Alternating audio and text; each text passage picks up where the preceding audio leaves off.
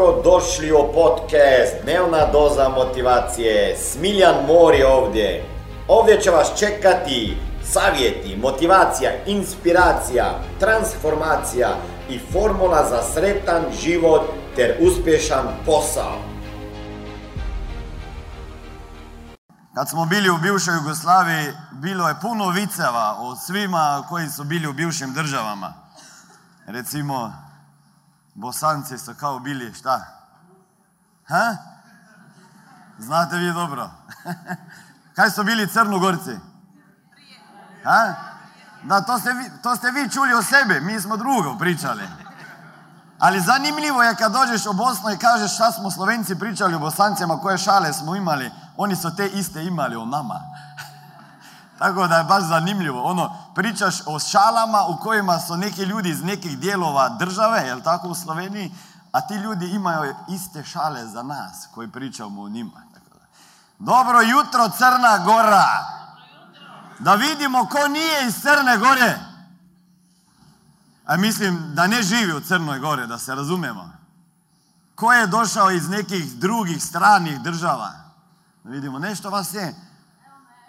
Odakle ste došli? Njemačke. Pa vas je avion koštao više nego karta za seminar.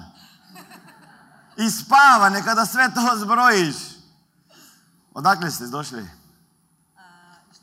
Stuttgarta. Dobro. Zvonimir Soldo je tamo bio nekad trener nogometa, futbala, je tako? ko je došao još iz neke druge države? Vi? Frank, Njemačka, dobro, vi? Amerike! Za seminar! Pa ne, vi ste ludi. Pa tamo ima ovakvih ko što sam ja ko da ih štancam svaki dan. A da malo promijenite, da čujete, ne? Bravo. A odakle ste došli iz Amerike?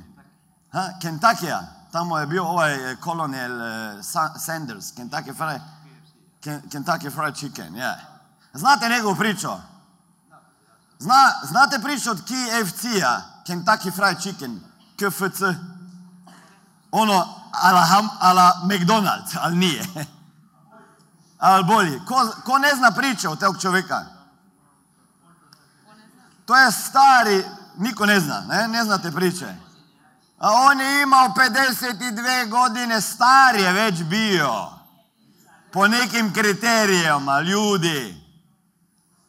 Lijep pozdrav, ovdje je Smiljan Mori. Ne znam šta radite u svom životu, ja znam šta je moja misija već 22 godine, a to je financijska pismenost u svakoj kući, da i u tvojoj kući.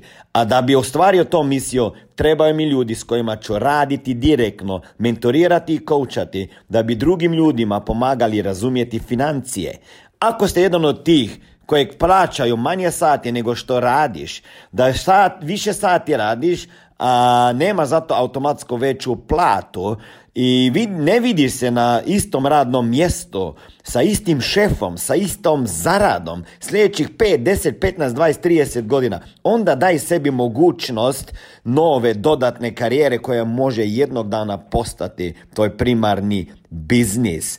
Ukucaj www.najposao.com i vidimo se na drugoj strani ankete kada odgovoriš na pitanja i vjerovatno ili možda ću te i kontaktirati.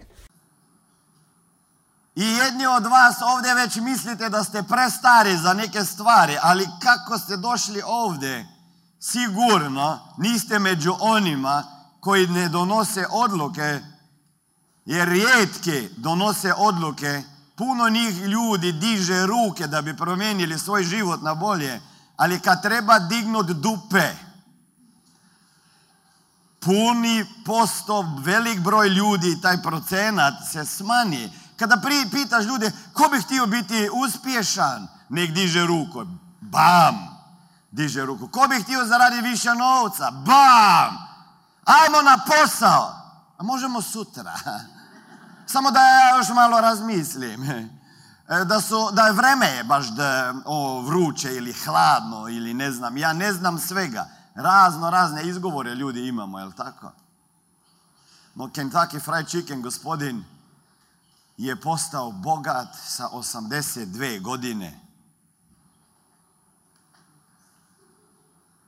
Kako je počela njegova priča? bio je u takvom minusu, pošto je bio u penziji, nije imao novca, pošto penzija je jako loša i u Ameriki i ovdje baš nisu nešto na Balkanu. I kada je sjedio ispod mosta i imao već uže oko vrata da se obesi zbog financijske situacije, vidio i razmišljao je, kaže, a šta imam da ja mogu promijeniti u novac?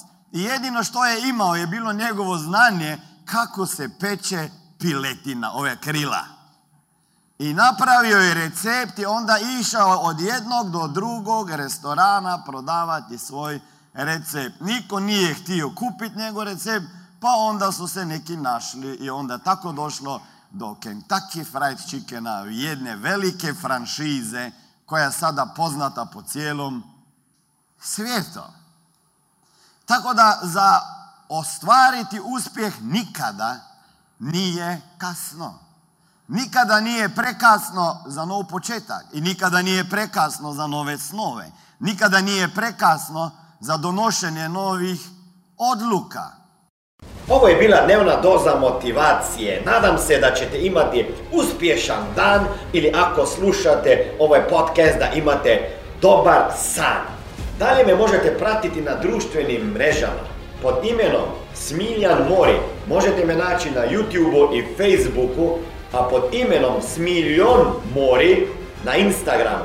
Za knjige molim vas posjetite stranicu www.smiljanmori.com